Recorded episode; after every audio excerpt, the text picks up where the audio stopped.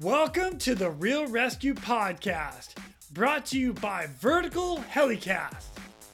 This episode of The Real ResQ is being sponsored by Breeze Eastern. They dedicate themselves to our helicopter rescue world. Since the very first helicopter rescue in November of 1945, Breeze Eastern has designed and manufactured superior rescue hoist solutions. While much of the technology and the unique mission requirements have changed over the past 75 years, their commitment to the rescuers, the operators, and those being rescued has not. Contact them today by visiting them at breeze-eastern.com. Coming up next on this episode of The Real ResQ, we're joined by a guy who has a boatload of stories. And all these stories come from his 33 years working with the LA County Sheriff's Department. They are amazing. So please welcome our next guest, Mr. Brice Stella. My name is Jason Quinn. I am United States Coast Guard Rescue Swimmer number 500. These are my rescues and rescues from those of us that put our lives on the line every day so others may live. This is the Real ResQ Podcast.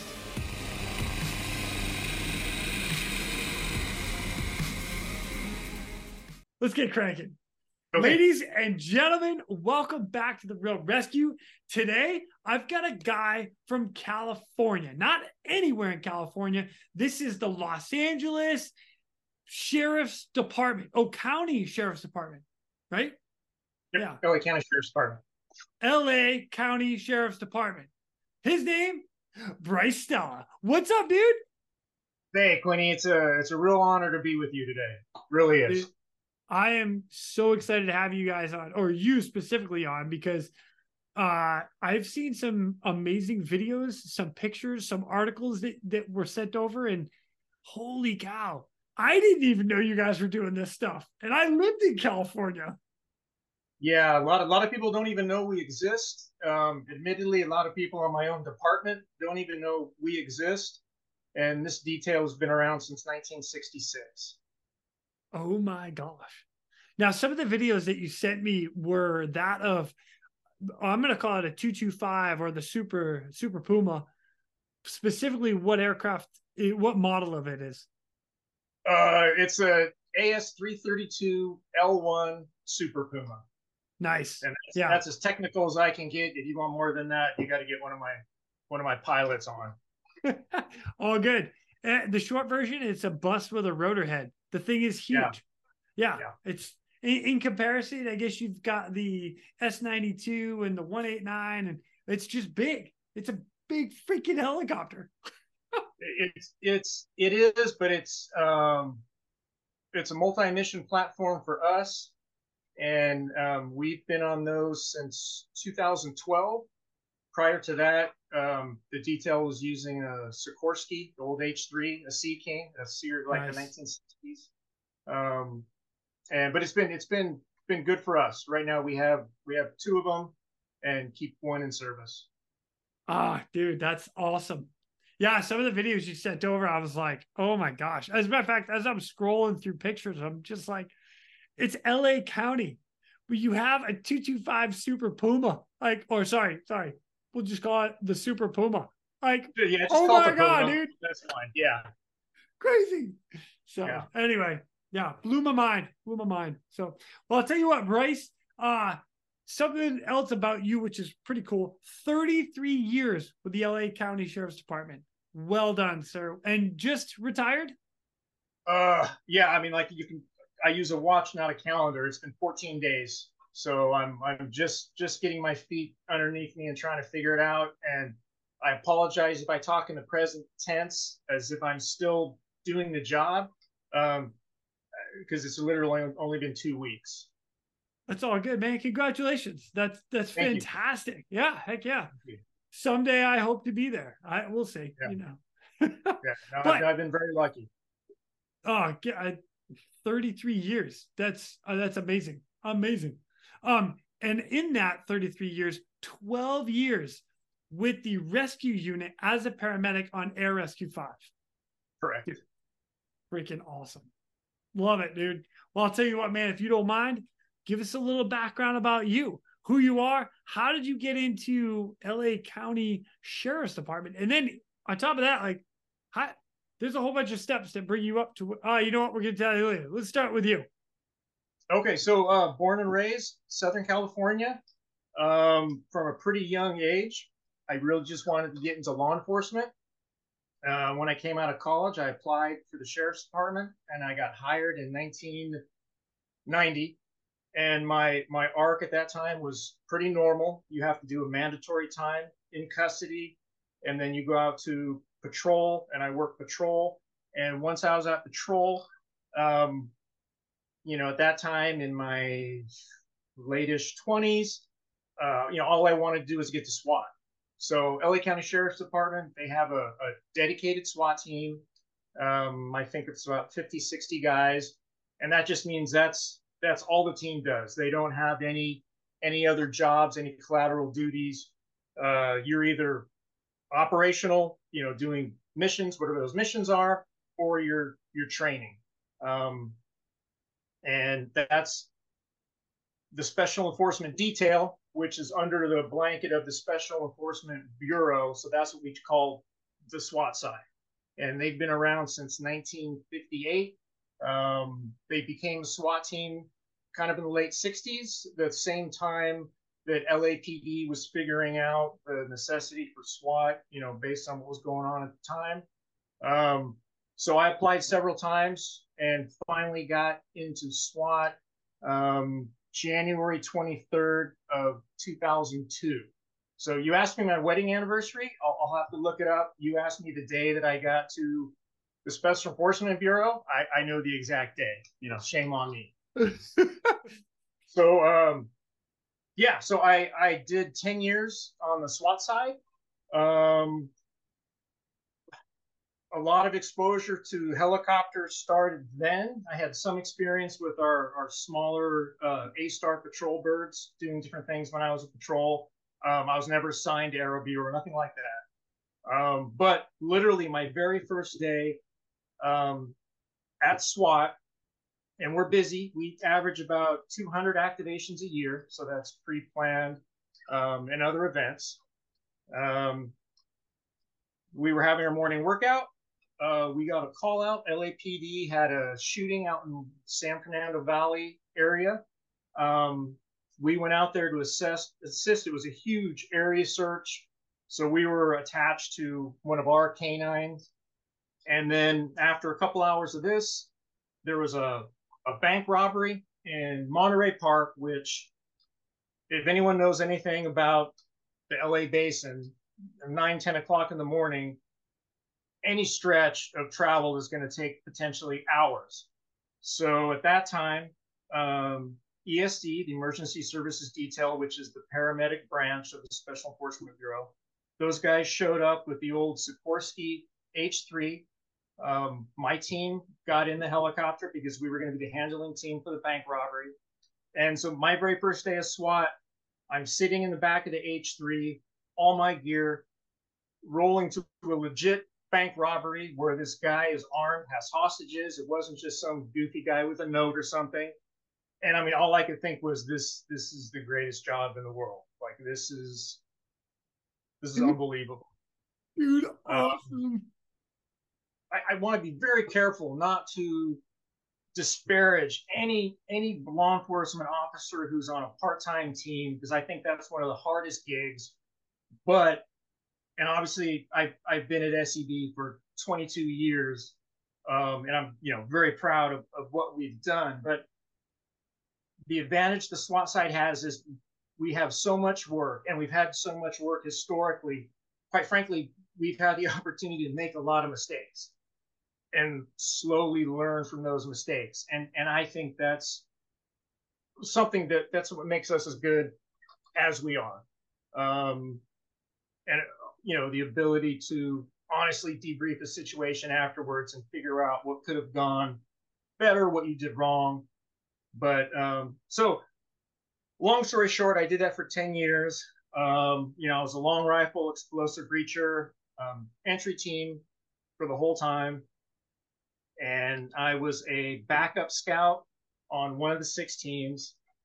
And that's when I applied to go over to ESD, the Emergency Services Detail, which is the paramedic branch under the Special Enforcement Bureau umbrella. Nice. Um, and our job, I mean, our, our primary job is tactical medics. Anytime the SWAT guys go out on a call, we always go with them. And having the requirement be that you are a, a prior SWAT guy, it's a very seamless transition once you come back from all your you know year of training to work with the team. Um, so anytime the SWAT team goes out, we go out with them as, as tactical paramedics. Um, if any of them get hurt, if the suspect gets hurt, you know, immediate immediate ALS care right on scene. Um, something we're very proud of. Uh, and then our day to day, we spend most of our time in Air Rescue Five. Um, our our rescue base, we're we're seven days a week, basically sun up to sundown. We don't we don't have the pilots to go um, 24 7, 365. Um, but our rescue base is in the middle of the San Gabriel Mountains, which is the the mountain range above Los Angeles that you'll see in any skyline picture, you know, of, of LA.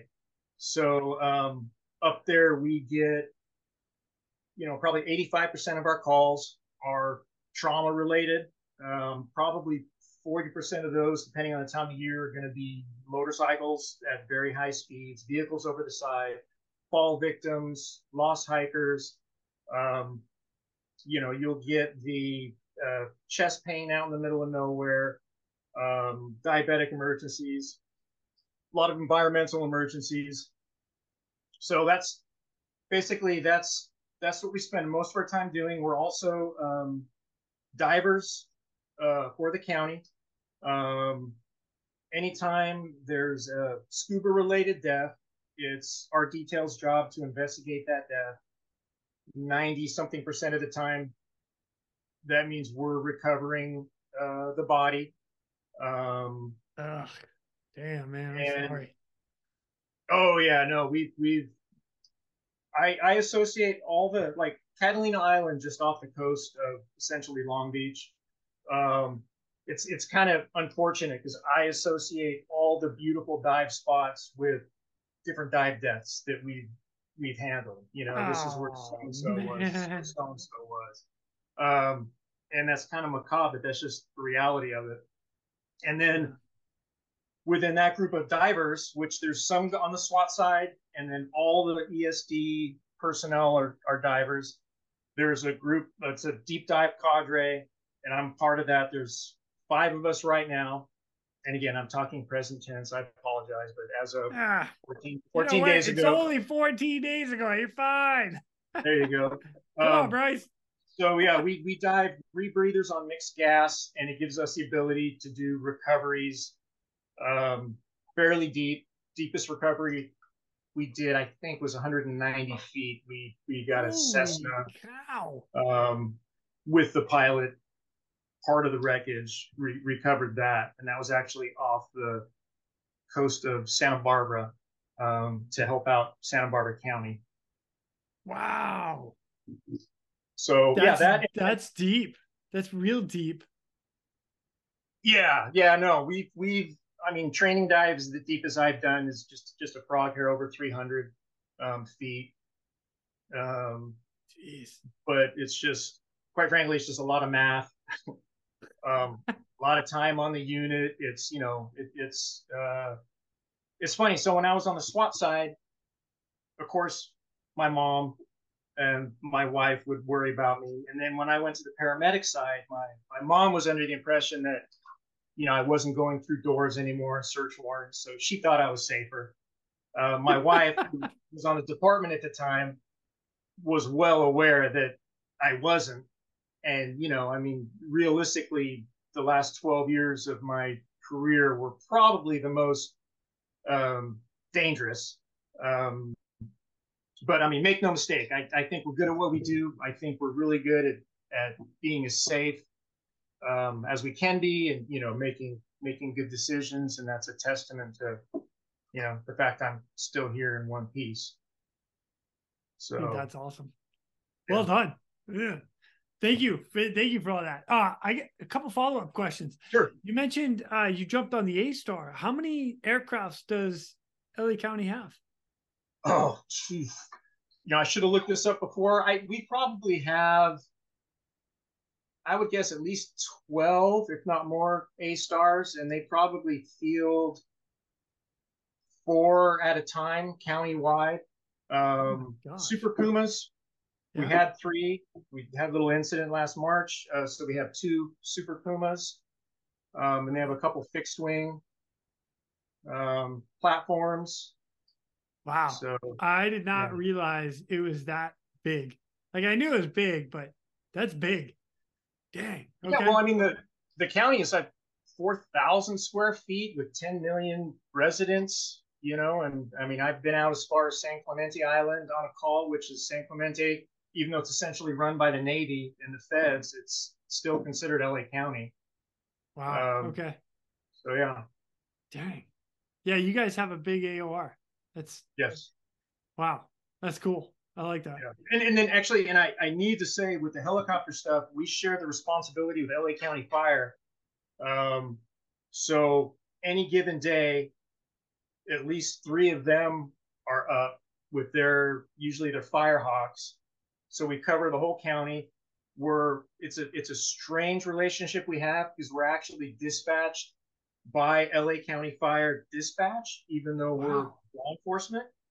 And it's just whichever air unit is closest to the patient is the the one that goes. And, and those guys they do a great job. I mean, over the years, there's been you know a lot of friendly rivalry and some competition here and there, but ultimately it's just whoever's closest to the patient and um and they're all good guys so and it's a firefighter cop thing isn't it? I'm just gonna throw that yeah you never you never really completely away from that. And it was crazy when i was in paramedic school i was i was 43 i was surrounded primarily by la county firemen in their in their mid-20s who were going through paramedic school and i was you know i was the weird old guy in the class. Nice. um, and then you know obviously through internship paramedic school you, you're you're working in a firehouse so you know i've been a cop for 20 something years and suddenly i find myself you know at station threes in the middle of east la running calls. It was uh it was a pretty incredible experience actually. And those oh, guys were cool. great they were great. Very cool. Very cool. I like that a lot.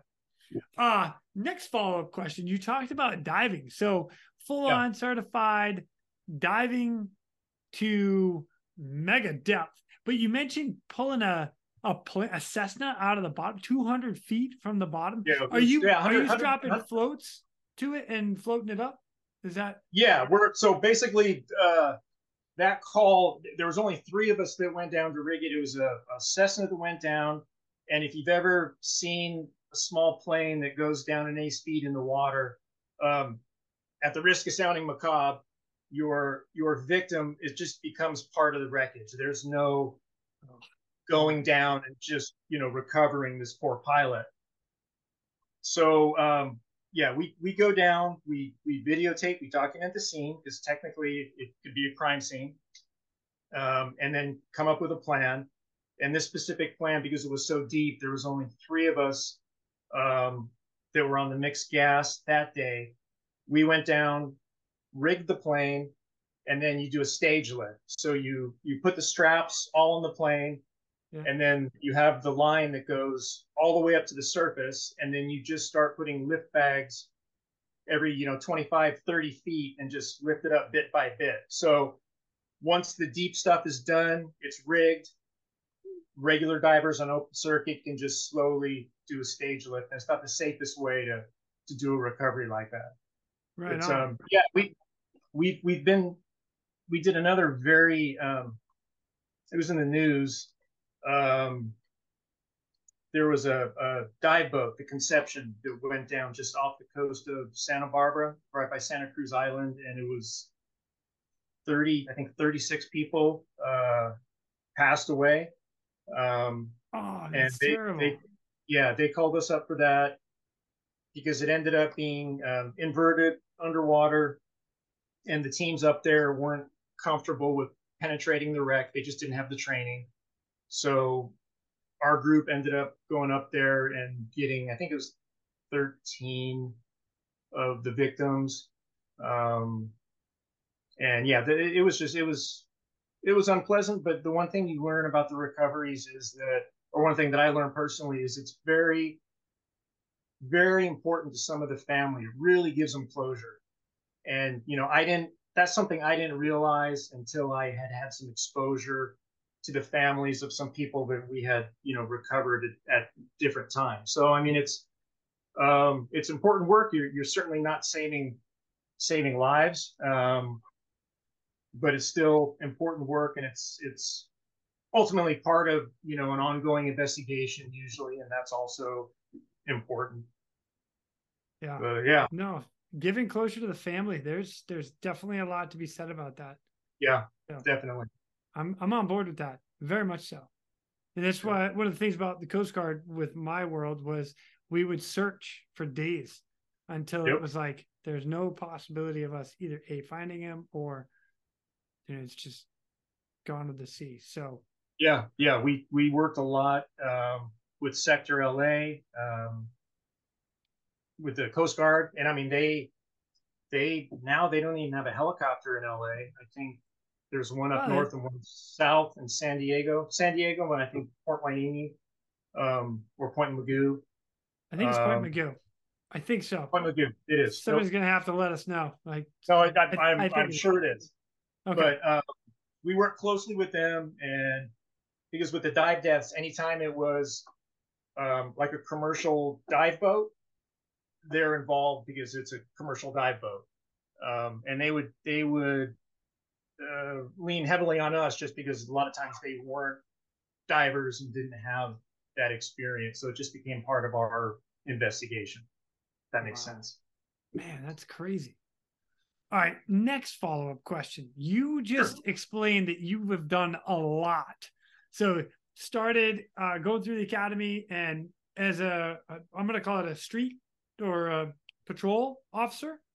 Yeah, yeah, yeah. Just worked regular patrol. I was out of uh, Carson Station, which covered uh, the contract city of Carson, um, the county area of East Compton, um, some Wilmington.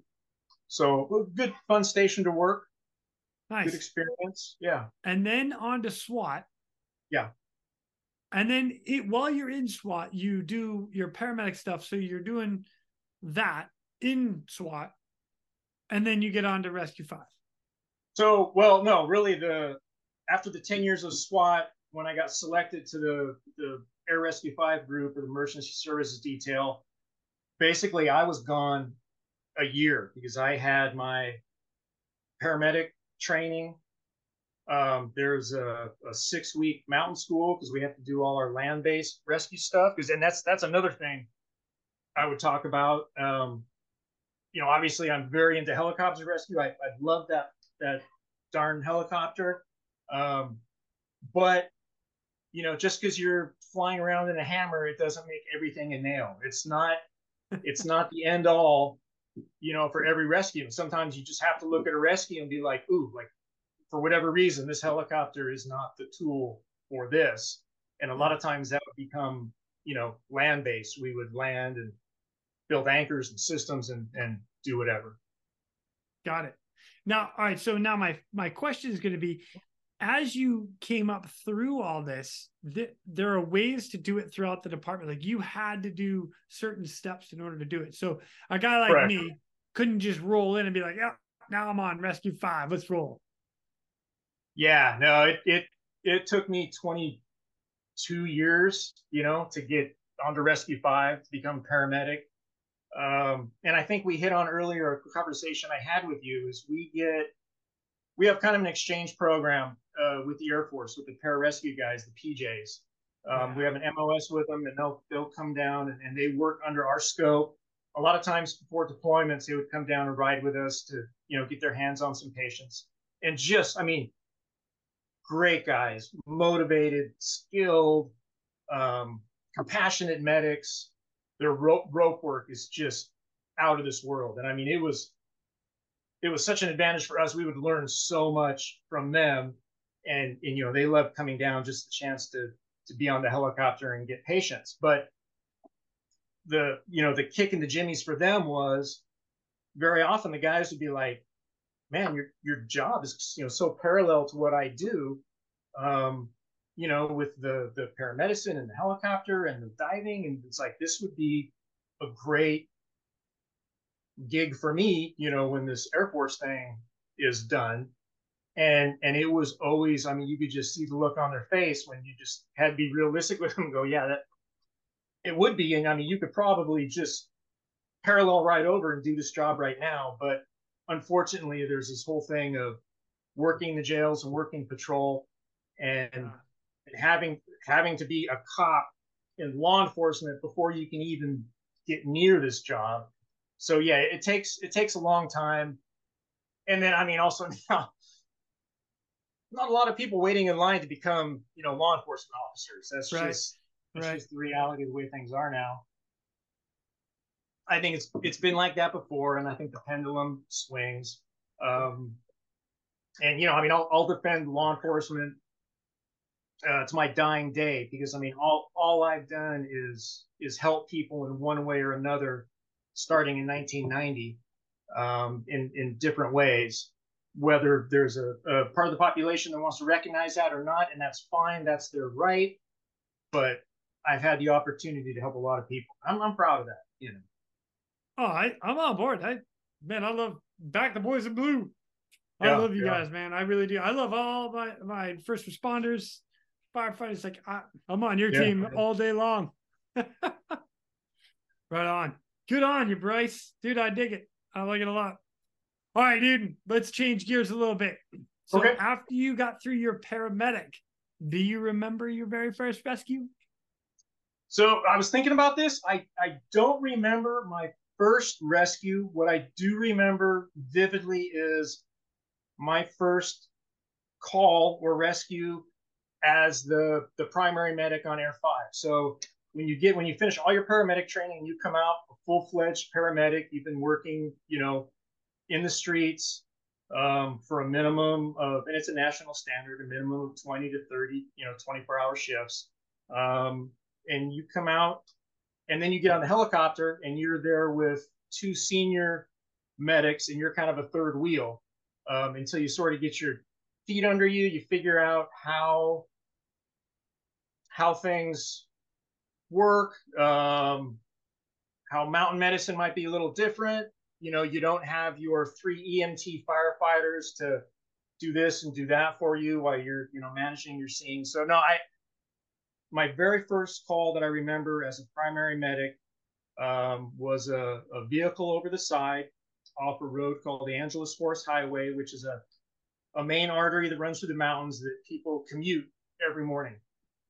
And um, we get up top, we see a vehicle probably 300 feet over the side, and then we see one patient about 100 feet over the side.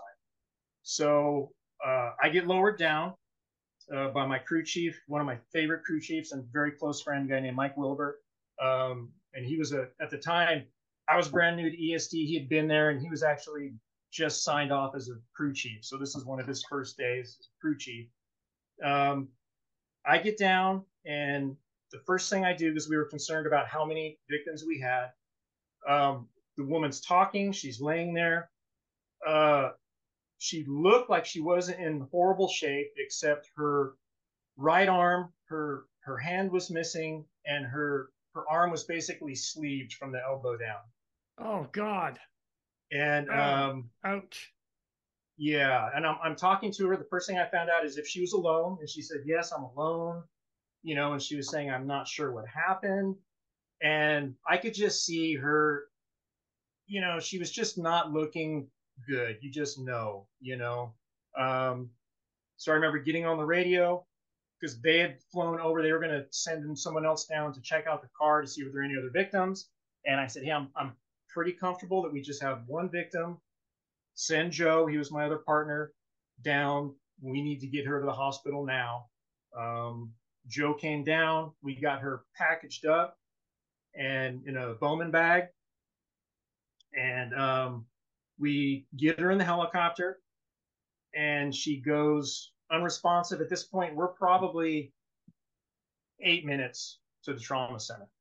Um, she goes unresponsive, still has a, still has a heartbeat, stops breathing. Uh, Joe's at her head. Joe actually intubates her, starts breathing for her. Um, we were going to Huntington Memorial Hospital, and I, I mean, I can vividly picture this call. And um, she ends up going to full arrest, like as we're landing um, on the pad. So when the doors open, it was a hot offload. We were, we had just started CPR, and we had made base contact, so they knew we had you know serious patient coming. So luckily they were right there. Um, CPR all the way down, and she went straight into the the OR. Um, and that was it. We we left. Um, go back up to our rescue base. Uh, we call our our nurse educator, who was one of one of the the nurses in the ER. Um, gal by the name of, of Lynn Riley. She's been the Air Five nurse educator for 20 something years. And I, I, have to mention her name because she's an absolute rock star. Nice. Um, and she told us that the, the woman died and oh. she had a lacerated heart. Um, so, oh, jeez. It, it was basically, I mean, had that injury happened in the operating room, she probably wouldn't have had a chance. So, um, yeah, just, uh, you know, I, I, and I had had patients die during, you know, internship and, and I'd seen a lot of death uh, through my, you know, career with the SWAT stuff. Um, but total, still complete bummer because, you know, this is a woman who I was talking to and then, you know, essentially 10 minutes later, she's, she's gone. So later that day, and this is actually two part sto- two part story, and this is the I would say this is the better part of the story. Uh, call comes out uh, cliffhanger in an area called Eaton Canyon, which is on the Front Range, so it kind of opens up to Pasadena. Very popular hiking trail, and there was this huge rock face called Acrophobia Ridge where people weren't supposed to hike it, and there was like an illegal trail that went to the top of a waterfall, and people would sometimes take a wrong turn and end up on this basically a granite rock face. Um, and and in the helicopter business, you know, we would get a lot of cliffhanger calls, and a cliffhanger can be someone standing on top of a mountain who's perfectly fine, um, or it can be, you know, a legit cliffhanger. And this, I looked, and this was a a young kid, legit cliffhanger. And I remember looking over at Mike Wilbur, and I was thinking, wow, I think this is his first cliffhanger as a crew chief, and this is certainly my first cliffhanger as a primary medic.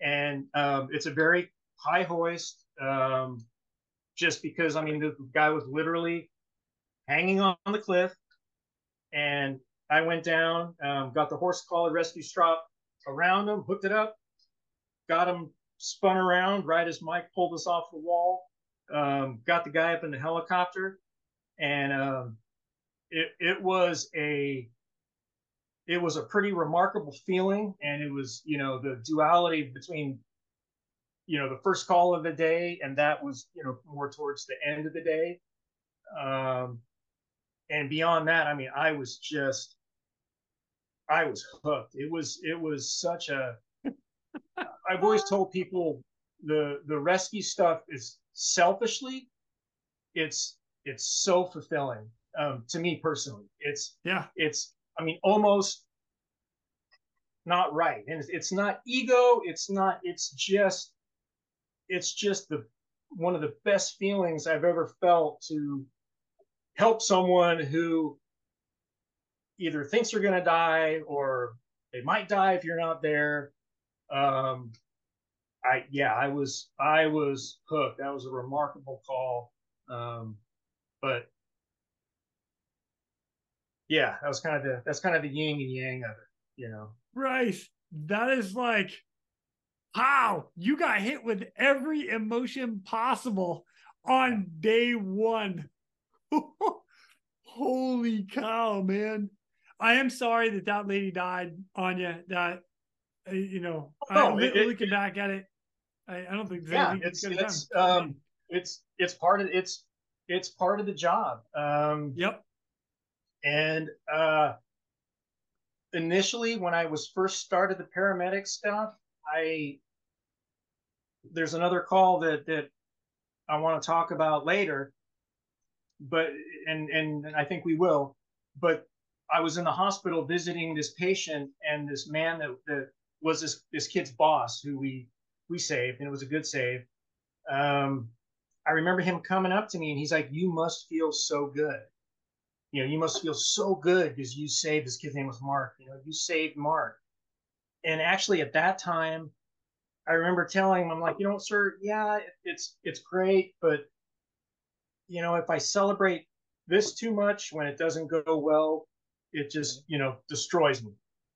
And I think as I matured and and had more patience over the you know 11 plus years that I got to do the paramedicine, I I allowed myself to you know celebrate the good ones a little more and and try not to let the the bad ones get to me um but you know sometimes sometimes they just they just do um, They just do.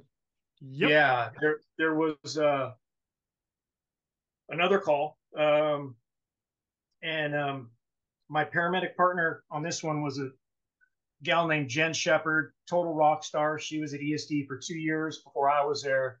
Complete CrossFit stud, just an amazing, compassionate medic. Um, and this day, she was a primary medic, and we got a call of a possible childbirth in this area called Chantry Flats. Um, again, very. This is LA, so it's it's a very popular hiking spot. It's you know 33 minutes from the closest Starbucks, so it's going to be crawling with people. And um, there's all these elm trees where after a few years of drought, we can't do uh, low hoists because we'll just break branches and potentially hurt people. So it's it's a very high hoist. We drop Jen down in. We find out where this woman is. She was hiking with a group of people, and um, usually the way it worked is a primary medic would go down with whatever information we were initially armed with, and based on that, you might take some equipment, you know, whether it's the heart monitor, your trauma pack, kind of decide what you take. And then a lot of times you'd get on the radio and you would ask for that second medic to bring whatever you're going to need after you actually get to the patient, find out what's what's really going on. And um, I want to be very clear. I, I after I talked to you, I, I called Jen, and the first time I talked about this call with her was about three weeks ago when I when I told her I was going to do this, and I'm like, hey, this might come up. Is this, you know, something I can share? Because there's there's there's some aspects of the story which are um, amazing, and and so I I have her blessing, just so you know that. Nice. Uh, Thank you. So yeah, yeah. Thanks, Jen. So um, and she gets on the radio, crew chief another good buddy of mine, Joe Palomino, and she just says, send Brice down now. And I look at Joe and I'm like, Joe, what does she need? And Joe gets on the radio and she's like, you know, Jen, what do you need? And she goes, send Brice down now. So I go down. Um, there's a group of like six women, and there's hikers up the trail. There's hiker, hikers down the trail. You know, looky loos see the helicopter and they want to get close. Um, and basically it was it was really tragic. This this young girl, uh, first pregnancy, 20 weeks in, um, Jen kind of pulls me aside, and basically there's a a little bulge in this woman's yoga pants, and um, she had lost lost the baby basically, Oh. and it was so. I uh, I remember we we basically cut the pants and I have this, you know, 20 week old fetus in my hands. And I mean, it was, it's a fully developed uh, kid. And I'm, I'm not,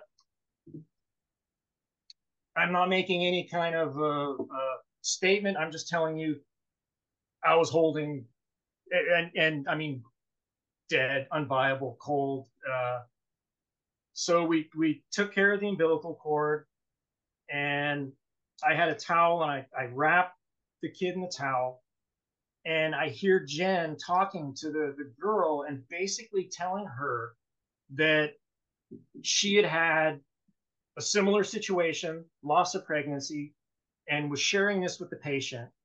And um, and I remember thinking that moment, like, you know, holy shit, there there's no one else down here that I work with that could be doing what Jen is doing right now for that patient. So uh, she was still bleeding heavily, so we we got her in the the screamer suit or the, the rescue harness. Um, Jen went up with her, and before Jen went up with her, and like I had never, Quinny, I'd never been like emotional on a call. I had never cried. I had never, and I'm I'm I'm holding this little kid, and I I went up to this girl, and I'm just like I I know you know my partner told you what's going on. I know you know you lost your baby, and I'm I just want you to know that I'm going to be bringing her up to the helicopter after Jen takes you up, and like my my voice is cracking, and like I mean that had that had never happened to me. Um, get up in the helicopter, and and I and then I mean horrifically, I had no way to to carry this little baby, so I ended up putting the baby in the bag that the rescue harness is in and attach that to my harness. Um, get up in the helicopter, and Jen is already up there, just total rock star medic, dealing with this woman. Um, en route to the hospital, gets her to deliver the placenta. You know, I'm basically just barking orders at me, and you know, I put it in a bag. Um, we get down to the trauma center, and and Jen just, I mean, gives just the perfect report. Uh, we have everything the doctor wants. You know, she gives the woman a little squeeze on the shoulder. She goes out in the hallway and and I gathered up our gear and I go out in the hallway and I remember looking at Jen and it's a it was the summer, so you know, you're covered in sweat and dirt from the helicopter. And I'm just looking at her face and it's like you can't tell where, you know, the tears started and the sweat stopped. And I remember looking at her and I'm just like, Are you okay? And she just shook her head no. And I'm like, me either, and gave her a hug. And we got up in the elevator, went to the helicopter, and um, went about our shift. Never talked about that call again until three weeks ago. You know, so um, yeah, that was uh, it wasn't a fun one. Wow, Brice. Wow but yeah, I was so impressed with her, and yeah, it was it was really unbelievable. I mean, I got to see something special uh, and something horrific. Um, but you know, I mean, she was the right person, and she was. It was just a gift to that patient that that Jen was working that day. You know, and a gift to me too. I, I it was. uh yeah, so uh I feel like you might need a fun story. Damn, man. I, Brice, that that's incredible. You and Jen, well done, well done.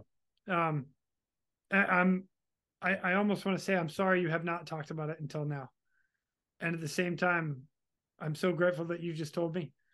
That's amazing. Yeah. Well, yeah, I mean, it's just part of the job. That that's the reality yeah. of it. But you know, I mean, we're not we're not robots, and um, I'll be the first to admit our our shop we're not really good on the debrief mental health side of things. I think because we come from a law enforcement background, uh, we are getting a little better at it.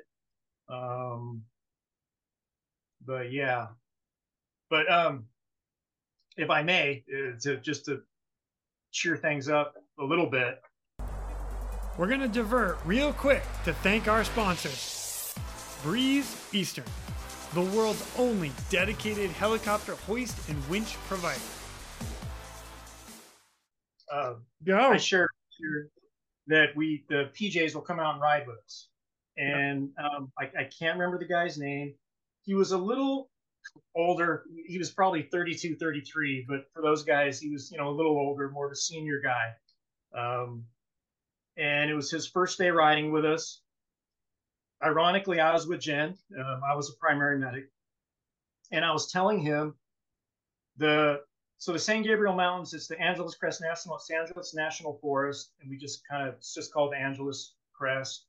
And I was telling him, you know, things are weird up here. Like we never know, we never know what we're gonna get. Amen. Um, there's murders, there's suicides, there's you know, it's a short drive from LA, so all kinds of weird stuff happens, you know, in the front range. And um and I, ba- I basically gave him the speech of like, hey, we could get a bunch of calls, we could get no calls, but weird stuff happens. And um the crew chief. So the the way the helicopter is configured, we have pilot, co-pilot, you know, SIC, PIC, um, crew chief, who's also a paramedic, and then two paramedics. So technically, we have three paramedics in the back of the bird, um, which is awesome. a real luxury. If we get a couple critical patients, it's, it's really nice. Um, and the crew chief, his job basically during the day at our rescue base is he'll sit there and he'll just his little station is set up and he's listening to his radios and scanning uh, probably eight, nine different channels um, from Highway Patrol, uh, the Forest Service, all the fire channels. and because a lot of times we'll hear things from the Forest Service that will take time to get to the LA Fire dispatch. So a lot of times fire the Forest Service will put something out and we'll call dispatch and go, hey, we heard this on ForestNet. We're gonna roll because it's in our our area of responsibility. That's awesome. and a call came out. It was basically woman screaming for help um, somewhere on the Mount Mount Baden Powell Trail. Mount Baden Powell, I think it's our our second highest mountain. It's a little over nine thousand feet. Um, and it wasn't much information. And I think the I can't remember exactly, but the crew chief might have been saying, "Hey, let's go check this out." And then it came. It, there was an updated call from LA. They got a call of a possible jumper, and it, it was just a weird call. So we we have the PJ with us. We head out to Mount Baden Powell. We're checking the trail. Um, real high hoist because there's you know giant you know 100 200 foot pine trees in that area so it's a real high hoist. You see a group of people, and I get lowered down, and there are four college students, young kids, and all kind of little spindly guys holding down one of their friends who's screaming, um, Chinese student. And I'm looking at them and I'm like, what's going on? And there's, you know, problems having, our, our friends having problems. And I look at them and, you know, helicopter, big sheriff on the bottom of it, my rescue harness, I have my Beretta. So, I mean, I'm, I'm, people usually sometimes figure out that technically I'm a cop. And they're just like, sir, he took a bunch of mushrooms and he's been trying to jump off this cliff. And it's not really a cliff where they are, it's like a switchback trail, but they've been holding him down based on when we heard the you know woman screaming call um, for probably an hour until one of them went down and got cell phone service to to call it in. So I'm just like, okay, uh, and I pull out my handcuffs and I go, do we want these? And they're like, oh yes, sir. So we we get this guy handcuffed, and now I have to get him up to the helicopter. And I mean, I, there there is this, this is a minefield because I I will tell you what he said. I will not try to do it in the voice that he did it in. Very thick Chinese accent. You can just do the math. Okay. Um, I mean, there's a character, anyone my age, there's a movie called 16 Candles, and there was an exchange student in that movie. Uh-huh. I'm character's name, but like that could have been this kid. I'll just I'll just say that. I like it he's he's he's fighting us and laughing and I mean just out of it. And we get him in the screamer suit or rescue harness. I have one of the guys help me and get to an area where we have an opening where they can, where the hoist can get down to me. And at this point, I have him up against the bank. There's a drop off behind us. He's still struggling. And I'm, I'm really getting annoyed at this kid at this point. Hook comes down, get us hooked up, and we start going up. And he kept on saying, Take me to civilization. Take me to civilization. And what that meant, I have no idea. And he's he's we're just in a slow spin. I remember him looking up and he's looking at the helicopter and he's just beat out of his mind. And all of a sudden he looks at me and you know we're face to face the way that rescue harness is configured. And he just gives out this scream just complete scream. And i look back at him and i just screamed right back at him. And we get up in the helicopter and get the door shut we keep him restrained and we're transporting him get him to the hospital offload him. And uh and this pj is just shaking his head. And i told him like I, I told you man like you you never know what you're gonna what you're gonna get up here you know? It's just just the way it goes. So. Oh my gosh. Brice that's freaking hilarious. A little funnier on that one i think. Dude nice nice transition. That was really good. Yeah. i appreciate that one. Yeah yeah, yeah hey uh so you've mentioned it twice the screamer suit. Just yeah. for everybody out there because uh, then you turn around and say oh the rescue harness. A screamer suit is one of the the kits that we use and it's like a, a jacket. It goes oh, like you put your arms through comes yep. up between the legs three big rings yep. you connect to the yep. three rings and then boom you're sitting there like a lazy boy. I absolutely love this piece of equipment there are a couple uh, different companies that make it cmc make the hot seat ars makes the uh whatever it's called and then somebody else makes another one but anyway the screamer suit. It's a jacket. It comes up between. yeah, legs. it's it's it's a fantastic Beautiful. tool. Um, and I mean, we'll use it. The only time that I, you know, I talked about the horse collar rescue strop.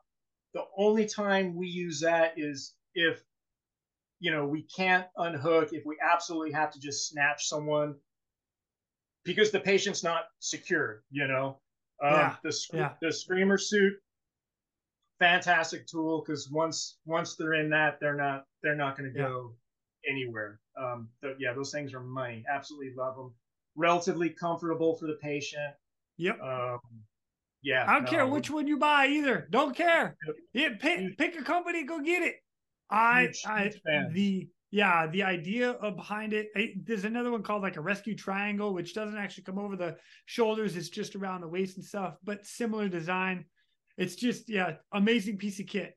Whatever, yeah. whatever one you go with. So figured I'd yeah, clarify that for everybody. So when you say screamer suit, we're like, oh yeah, I got you. so it's good stuff. Uh, all right. So I'm going to change again because okay. one of the things that I have here is an article that was written and it's pretty cool because you were actually interviewed for this article and you talk about a memorable rescue in the article. So I'm hoping that we get a chance to hear this. But before we get into that, let me get into the actual article because this is pretty cool. So, Los Angeles Daily News. This is actually dated September 13th, 2023. So, not that long ago. The uh the headline, they really save lives. The drama, risk, and rewards of helicopters to be showcased. Later on, or actually, it just starts with you. Brice Stella, a deputy sheriff and paramedic with the Los, Los Angeles County Sheriff's Department Air Rescue 5 team, has been jumping out of helicopters for 10 years, saving this person or that one. Down motorcycles, cars over the side of cliffs, fallen hikers, heart attacks, diabetic emergencies. People in the mountains expecting a good day sometimes have a little bad luck, he said. He's got a less stressful operation coming up an appearance at the American Hero Air Show in Hansen Dam Recreation Sports Complex in Lakeview Terrace on Sunday, November 13th. His earliest memorable save was in the Angeles National Forest, where the unit is based. A young man from New Zealand crashed his motorcycle on the Angeles Forest Highway. When Stella and his team arrived on scene, one of the man's legs was completely severed and the other barely attached. Within 14 minutes of hearing the call, the air rescue team had him to the hospital. 10 years later, he was back in his home country working as an arborist and driving a little sports car with a clutch. Quote, he gets around like nobody's business, said Stella. Air rescue unit includes a pilot, a co pilot, and three paramedics. Quote, the beauty of the helicopter is what saves patients. It's not the paramedics in the back, it's not the pilots, it's that helicopter because we are able to get critical patients, I jokingly say, to the smart people, but to the trauma surgeons, to the cardiac surgeons, to the cath lab, or the stroke center. It's the speed of the helicopter and the ability of the helicopter to land or hoist patients that really save lives. Brice, that's awesome. Uh, so uh kid falls on a motorcycle and you guys show up. Holy cow. Yeah, so this this uh this was actually this was a, a great call. Um at the time we had a a newer medic, a guy with us who was the at that stage of his training where he was the third wheel. So we had, you know, three medics and the crew chief. And at that time, this was fairly early. We still we had some crew chiefs that were only EMTs. That that changed probably a year after that, um, and that's part of this story because I'm gonna I'm gonna throw this crew chief under the bus um, after I gave him a little praise, but just okay, just okay, clear, just to be clear. so um, we're we're up at Barley Flats. Uh, we hear there's a motorcycle down call, and the the crew chief who was was very familiar with the mountains just heard the call, and it was it was basically it was a walk-in. So what happened is someone sees this accident. There's no cell service they drive to a ranger station, they go in the ranger station, and that ranger station puts it out on the radio. So there's already been a delay on this call. And I, I hit on this before, as opposed to waiting for that to get to dispatch, sent to an engine, have that engine's captain request an air squad. We will just call LA. That's the LA County Fire Dispatch is called LA. And we'll tell them, hey, we have a motorcycle down here we're going to roll. Um, worst case scenario, we we're not needed. We turn back. No big yep. deal. So cool. I really all, like the fact you guys can do that. By the way, that's a that's a very unique and and a bit of a it, bonus. It, it really is, and I think it's it's a little bit based on our law enforcement background. Um, and I think, and, and I'm I'm not not disparaging firefighters at all. But I think we're just brought up in an environment where we're a lot more proactive. Um, and in the fire service, a lot of times you're waiting for that alarm to come to you. You're not, you know, patrolling. You, realistically, you can't. But anyhow, um, so and the way it usually goes is we'll go up, helicopter will start up, and there's usually kind of a blackout period of the radios while the bird is spinning up.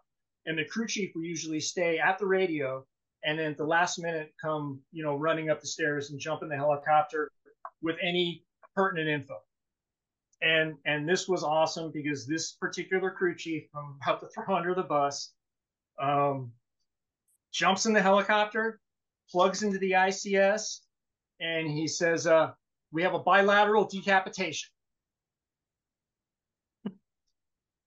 and we're just and then he's like uh, yeah, uh, both his legs. And I'm like, okay, all right. So, so we know, all kidding aside, we know that we're rolling to a very serious call. You know, we get our IV set up. Uh, we get overhead. We land right next to the patient. The Forest Service guys are with him. This kid, uh, one leg completely severed below the knee, one leg just hanging on with some tissue massive pool of blood underneath him. He's not really responsive. He's tracking a little bit with his eyes. Um, and he's doing that, you know, those really short, scary, gasping breaths. Um, I have a tourniquet with me. I grab another tourniquet. I throw it to my partner. The third partner jumps on his airway. Um, he wouldn't he wouldn't tolerate an OPA, so we just bagged him. Um, and we got the tourniquets on the legs, got him packaged up, put him in the helicopter, and and one of the one of the things I like about our program is uh, our, our the crew is is very much a team, and the pilots are are very in tune to what's going on as far as the call. Like they didn't need any information to know that this was a very, very serious call. Um, so we take off. We're going to be going to Huntington Memorial Hospital. Um, en route, couple large bore IVs. Um, get some fluids because you know all we have is normal saline, and he and that actually pinked this kid up a little bit. We we get him into the the trauma center, and and they gave him like four units of blood out the gate and I mean, it was remarkable. He had basically a normal blood pressure. Um, his skins looked great. I mean, he had, he had everything going for him. He was a 21 year old kid. He was young, obviously a fighter. Um, but, and 100%, now that I threw the crew chief under the bus, I will say unequivocally, him him making the decision for us to self dispatch on that call 100% saved that kid's life.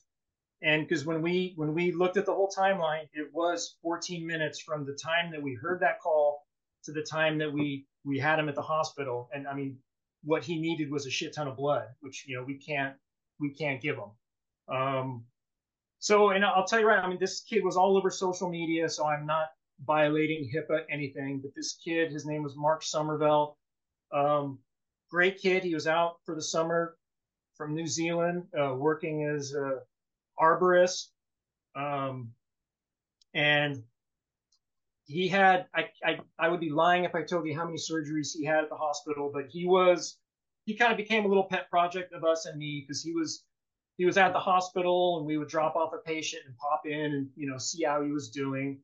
Um, met his family. His folks flew out from New Zealand, not knowing if he was even, had he even survived during their flight. Um, and uh, got to know this this kid and his family pretty well.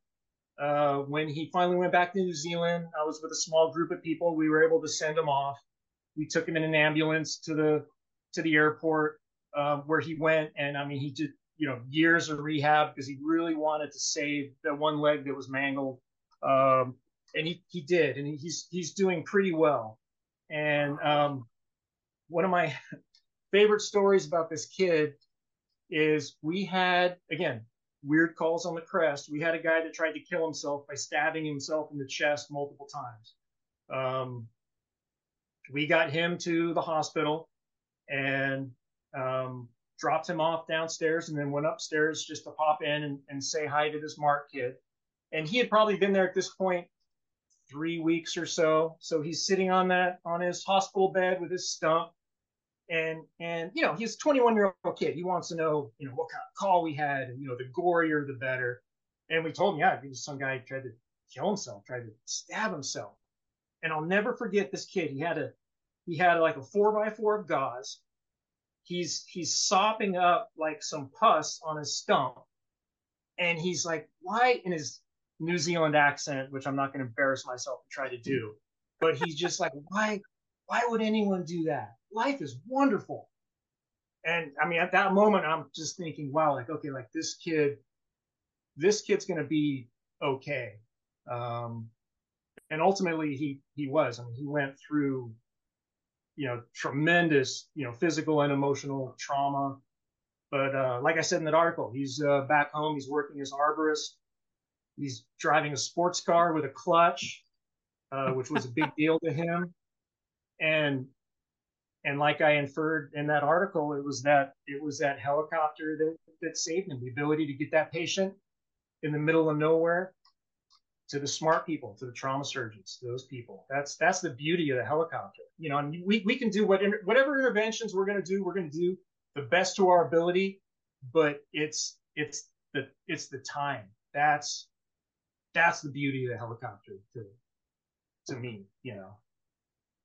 So, dude, that is sick. That is yeah. so awesome. I I'm impressed. Like 14 minutes.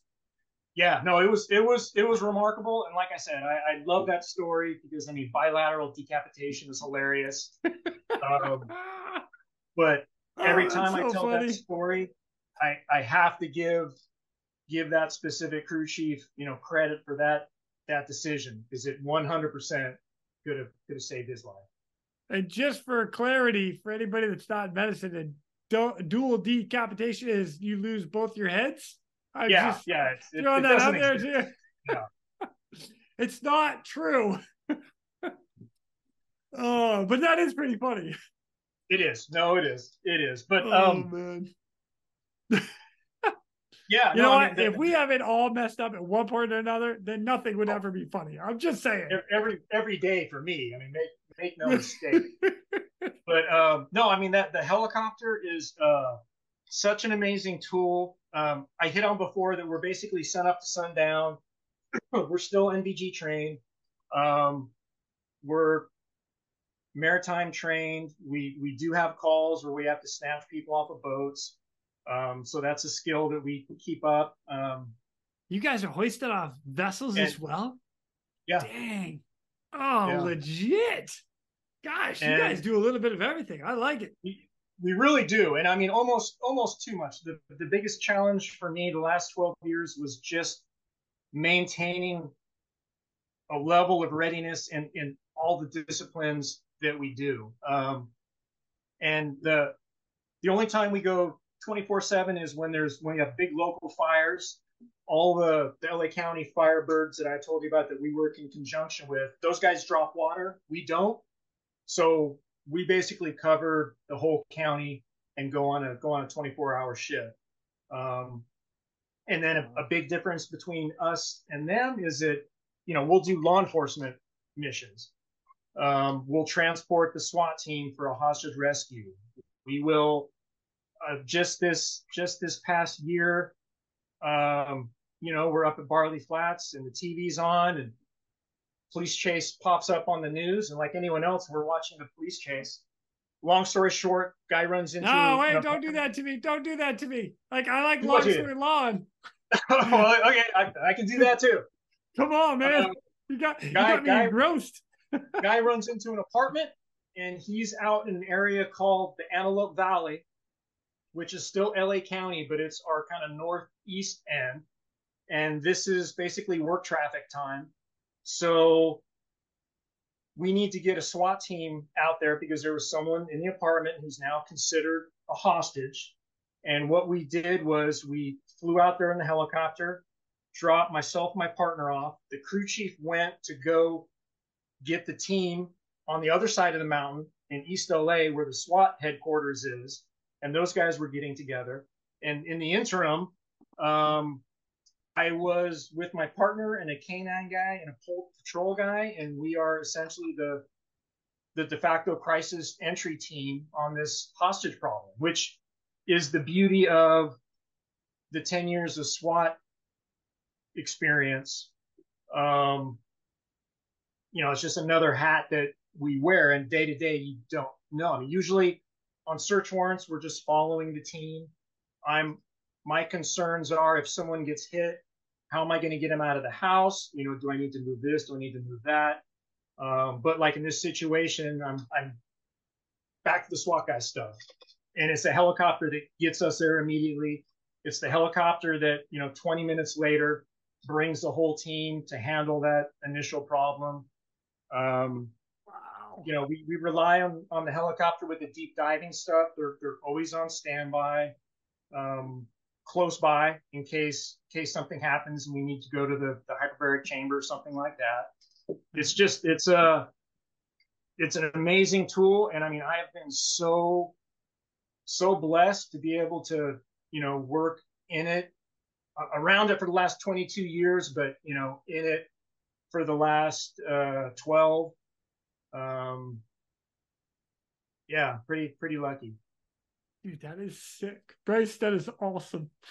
Oh. Out of curiosity, do you guys uh, fast rope and rappel as well?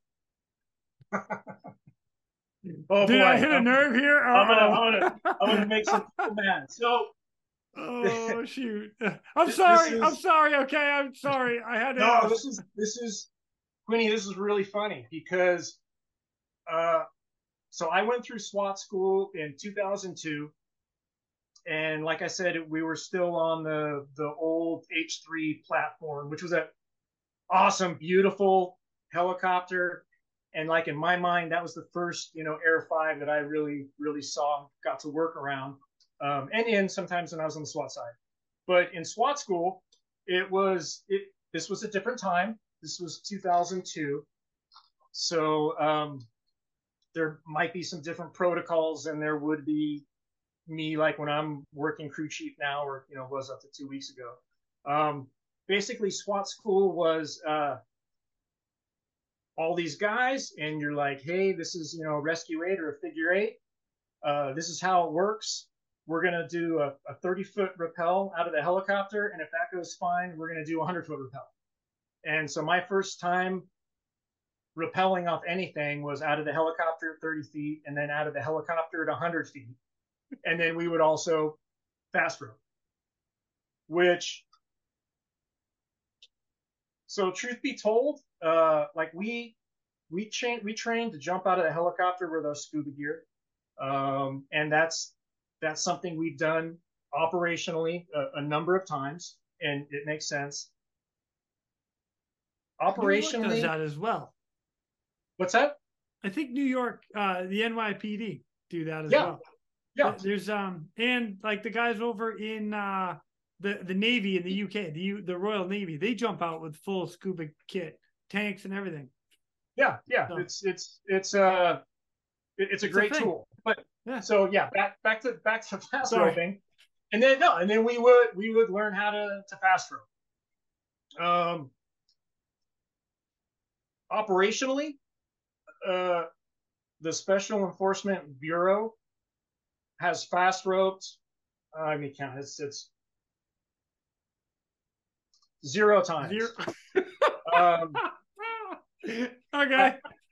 I, I'm I'm not saying it it's you know not good for the SWAT guys to to know, but I I think it's a little more of a a throwback to the the military thing when they're working in environments where that might be the best tool for us 99% of the time when we're getting guys somewhere we're just able to land again we're, we're not the military Yeah. um, and, and quite frankly, as as a crew chief, watching a SWAT school of guys fast rope is just about terrifying um, to me personally.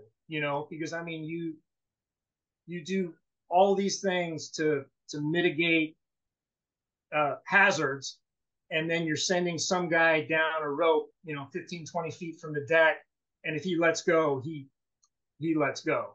Um, so yeah, as a crew chief, uh, not a fan. Um, I mean, we've so it's interesting with, with the old helicopter and the old hoist. Our guys used to rappel into calls in the mountains, and then they would use the hoist to get themselves and patients out because the hoists would have issues; they would overheat. Um, but with the hoist that we have and the one that I've been using since I've been, you know, on the Puma since 2012, money never failed. So Nice. fast up and down, so safe. Um, Yeah. We've actually sent SWAT guys down on calls. They were chasing arsonists kind of in the mountains and used the hoist to put them down. Um, Nice. So yeah, that's that's where I am with the fast roping and the, the fast roping stories. So you train it, but have never used it. Yeah, Perfect. Yeah. Okay. All right. That answers that question. I like that. Thanks, Brice. Yeah, no problem. Oh, no my problem. gosh. Some people are probably going to be angry uh, with that one, but it's no, it's just it's just the reality. We're stating Um, facts here, Brice. We're not. Yeah. This is not an opinion. This is still merely Yeah, a no, you fact. can you, can train you can it. fact and you've check never me on that it. one. Hundred percent, hundred percent. All right. Yeah, Oh, that's hilarious. I love it. but uh, yeah. So I mean, for me, the the paramedic thing has been um, such a gift. I was when I was on the SWAT side. So oddly enough, there was a, a TV show in 79 and 80, and it was called 240 Robert. I remember being 10 or 11 and watching with my dad. Um, and it was about ESD. It was by the same guy that did CHiPs and, and I don't know what else. And uh, it was Mark Harmon, uh, Joanna Cassidy. Uh, these are all people with no one listening is probably gonna know who they are unless they're old like a me. handful of us, just a handful yeah. of us, and and that's even just a little old school for me. yeah. Oh yeah. No. Hundred percent. Yeah. Because like I said, I was I was ten, and and then when I got on the sheriff's department, I knew that we had like a search and rescue big helicopter. I knew the ESD was a thing, and I thought that was interesting. And then one of my first days working SWAT, I'm at the SWAT headquarters and they have their desk where the guy sits there 24 7 on the radio. And I hear him saying something about 240 Robert. And I was like, 240 Robert? Well, and that's when it clicked in my mind that that TV show was actually about ESD because that's ESD's call sign. And I didn't know that until that moment. And then to come full circle and actually be, you know, a 240 Robert deputy um, has been an inter- interesting experience for me. And I mean, I love when I was on the SWAT side, I loved what I did. I wasn't burnt out when I when I went to paramedic school. I was just ready for a little bit of a change. I put myself through a three week EMT, and I loved it. And, and truth be told, I the thought of paramedic school terrified me. Um, just because I was older, you know, the years since I'd been out of college, the we had never had a deputy student in the LA County Paramedic School fail, and we we put our guys. I want to say it was 1972. I think the guys were like class number three. This is when paramedics were weren't even a thing across the country, but they were just in a few places, and LA was one of the places they started. Um, no one had ever failed paramedic school. So in those 40 years or whatever. And so the the specter of possibly being that first person to fail paramedic school uh, uh, unthinkable. I mean unthinkable. I mean it is not going to be me. It is not going to be me. Yeah, no. It, it was it, that that was that was terrifying. And um that that really made me nervous to go to the ESD side. And then I had this one experience. There was a a guy that I knew as a scout. Um, his name was Larry Swanson. He he went to the paramedic side probably in 2001, right before I got to the SWAT side. So from working patrol, I knew him as a scout of the black team because the the SWAT side is broken up in six teams, all by colors. I was the blue team, and then so he's on the paramedic side, and I mean I really really had tremendous respect for him. He was just a giant, um, which is funny because he's kind of a little guy, but he was just a giant on the SWAT side. Um, and I ended up on a call with him. He was a paramedic. It was a daytime warrant service, and um, there were runners out of the location. So some flashbangs were thrown into that yard. excuse me, to you know get him down on the ground. And I was in a containment position with him in a yard next door, and there was this old guy in his 80s who was just minding his own gosh dang business, sitting in his garage, and all of a sudden, you know, these SWAT guys come in and explosions are going off next door, and um, he looked a little rattled and not too healthy. And I, I just happened to be standing there when when Larry was talking to him, and Larry had his his full pack with him, and he starts talking to the guy about his medical issues. He ended up taking his blood pressure, and and I'm listening to him, understanding everything this man is saying, like knowing the medications that he's taking for his diabetes and his heart, heart his, his high blood pressure, hypertension, and and it was like it was such a eye-opening moment for me because here is this guy who I knew as this you know badass team leader and then he was just like this amazing, compassionate medic and just treating this guy so well and like and knowing what he was talking about. Um, and that was, I think, that was probably a couple three years before I went to the paramedic side. And, but that was one of the things that really thought, hey, this might be, you know, something pretty cool to do.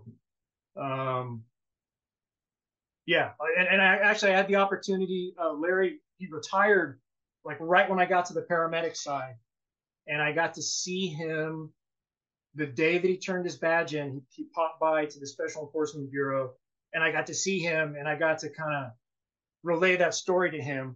And now, ironically, uh, his kid Larry Jr. is on the SWAT side, one of our one of our divers on the SWAT side. Um, so yeah, now I work with the guy's son too, which that'll make you feel old. that is super cool though. Like I, yeah. man, right on, right yeah. on. So no, I just I, I enjoyed the paramedic thing. Um, the feeling of being out and about in my personal life and and and using those skills that I've learned. Um, I know I shared with you that that little clip of the the man in Kauai that fell off the the trail. Yeah. So you know what? Yeah. Let's let's chat about that because this was pretty okay. neat. There was a like a, a full on uh, news clip of it, which is like two and a half, three minutes. You're on right. vacation. What? Well, it, it, was funny because he, we were uh, on Hawaii. It's a trail that goes along an area called the Na Pali Coast.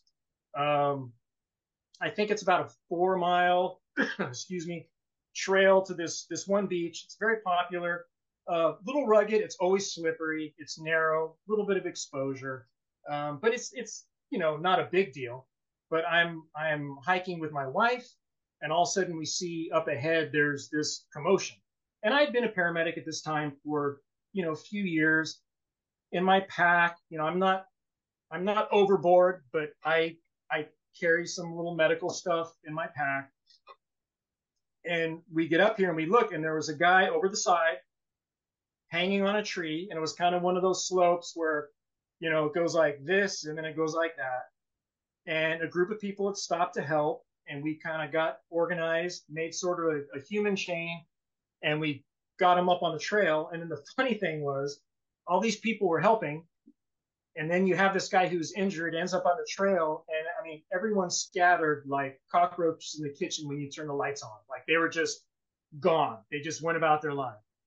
Um, so I, I sat him down and just did a full assessment on him. Great guy, big man, you know, like 6'3, 220, just, just a big man. Something was really wrong with his leg. I didn't know what it was. Um, but I just kept him dry. I ended up wrapping his leg with an ace bandage. He couldn't put any weight on it. So him getting the four miles to the trailhead, that would have been an impossibility without like five or six dudes, and that would have you know taken all day. So I did grab a couple kids, and I told them to go to the lifeguard who was at the trailhead and call it in. And and I stayed with him. Uh, my wife and I stayed with him for probably a couple hours. Um, Vietnam vet. He was a, a cameraman up in San Francisco and I mean just just the nicest man. Um, and and sure as heck, there's after a couple hours, there's this little little 500. You know, the little what I know is a Magnum PI. MD 500. Little, little little tiny thing comes up. Tiny, tiny little helicopter. Does, Love it. Does, does a couple orbits, lands at a helipad, which I guess was like a quarter mile away. And then um, the next thing I know, it it comes up and, and the pilot's hanging out like he's backing up a trailer on a boat ramp. And there's a, a medic long line, and he drops a medic right on top of us. Medic unhooks, goes off, and um, it was pretty cool. I, I got to give the medic, you know, a, a full report, and you know, he kind of gave me that, you know, odd look of who are you, and I told him, you know, I'm a paramedic in LA County, and then uh, he pulls out a, a screamer suit. And so I'm I'm the gentleman. I'm explaining to the gentleman. I'm like, hey, it's nicknamed the screamer suit, and I I helped him get it on the patient. Um, helicopter comes back, they get hooked up, and and this man, being this man and being a cameraman for his whole life, he had his GoPro. Truth be told, I think that's probably why he fell off the trail because he was probably filming and went off the trail. But he he filmed himself getting pulled out, you know, on the long line. Um, we ended up taking his car back to his hotel for him, and he actually had a his quadricep tendon was completely blown, so he, oh. he basically lost use of his right leg, um, and that's why he couldn't. But he got repaired, and then he did his own news story, and um, that he did up in San Francisco, and he was kind enough to throw it on a, a DVD, and uh, and he, he sent it to me. That's super so, cool. I'm actually so I, am gonna post it so everybody can see it. But oh, it's, cool. it's a great, great little video. So it'll be on YouTube or Instagram and, or both. I don't know. You'll find it. It's it's really funny because in those in those pictures, my unbeknownst to me, my wife was was taking all the pictures, and I'm wearing an orange T-shirt with this emblem on the back of it, and it's actually the logo of the old 1979 240 Robert TV show. And of course, I, I sent that picture to my captain and I said, Hey, I'm going to put in for overtime because I, you know, did this rescue in Kauai, whatever. and I, I would share some of my, some of the rescue stuff. You know, I, I would redact patient faces and all that, but I would share stuff like that on Facebook because quite frankly, my life, if, if you're not into mountain biking, I'm not a very interesting person, but I always thought the helicopter stuff was really cool to share. People appreciated seeing it. Um, so I put it on Facebook, and I don't know how many months later, I get a call from a good friend of mine on the department, and he goes, "Hey, I'm I'm sitting here with Mark Harmon, and uh, I showed him that Facebook post, and he he wants your address." And Mark Harmon ended up uh, writing a nice little note and saying that I needed some, you know, updated clothing, and I think he was doing the TV show NCIS at the time, and he sent me one of the one of the crew T-shirts what? Uh, and that was, that was pretty funny. Yeah, yeah. It's one of those one of those full circle things, you know. Oh, that's super cool. Well, well played there, Mr. Mark Harmon. All right. Yeah, yeah. Brice, that's amazing. Dude. Off duty, on vacation in Hawaii, end up helping with the rescue. Yeah, yeah. And then there was also a woman choking at a restaurant on the same trip. I, I oh my god, Brice! Just, what? Yeah, no, it's just. uh Wait, like no, said, keep going. What happened? No, the the, the uh, eighty-something-year-old woman choking. Um, by the time I got to her, they had they had Heimlicked her, and and then they were just going to go about their day. And I, I told them, I go, hey, uh, based on her age, you know, she might have aspirated a little bit of food. Should really, really get her checked out. So they did, and uh, Kauai FD came and, and picked her up. And another situation where I gave a full report, and I wasn't even the one to Heimlich her. Um, sounds terrible. Um, but yeah, I mean, I can't tell you how oh many times gosh. mountain biking, um, just how many times that the paramedicine has been such a great tool to have, you know. Um, yeah. It, it's a really good feeling to look at someone and thinking maybe I can help as opposed to that feeling of, you know, I, I don't know what to do. Yeah.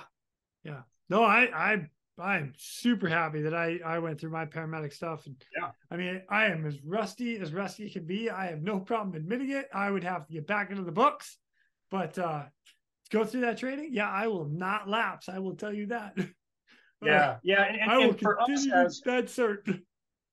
As as law enforcement paramedics, um, we're so lucky that we have Air Five because we do get so many patients and we have so many traumas. You know, without that, I think it would be a real. I think it's a real challenge to be a, a tactical medic, you know, attached to a SWAT team, without getting your your hands on on patients because I know if I would even take you know a couple weeks off for a vacation, you'd come back and you you know feel a little rusty. I yeah I I totally get it. Yeah. But um yep. Yeah. Brice, it's been amazing. Yeah, God, uh, they're just they're they're they're yeah. coming back to me, man. This is this is interesting. Well, it seems to be that time because we've hit our bingo. We'll be relaunching for part two of this episode after we refuel. We'll see you soon. Go. Now, it's time for me to pull chocks and take off. But before I go, I'm always looking for the memorable rescues that people have done. If you have one that you're willing to share or know somebody who has a story, please feel free to reach out to me. I'd love to highlight it here at The Real ResQ. For everybody that is standing by for that SAR alarm, remember, those in distress are praying for a miracle. They are going to get you. So until next time, fly safe and swim hard. Thank you for joining me today here at the Real ResQ Podcast, powered by Vertical Helicast. We'd also like to say thank you to our sponsors for this episode Breeze Eastern. They dedicate themselves to our helicopter rescue world. Since the very first helicopter rescue in November of 1945, Breeze Eastern has designed and manufactured superior rescue hoist solutions. While much of the technology and the unique mission requirements have changed over the past 75 years, their commitment to the rescuers, the operators, and those being rescued has not. Contact them today by visiting them at breeze-eastern.com. Hey, rule number two cardio. It doesn't cost anything to go for a hike, a run, bang out some push ups, some sit ups, flutter kicks, burpees, or any other calisthenics that you can think of. Fact of the matter is, it's time to get after it. And if you're making some sort of an excuse as to why you can't, fall back to rule number one don't be effing lazy.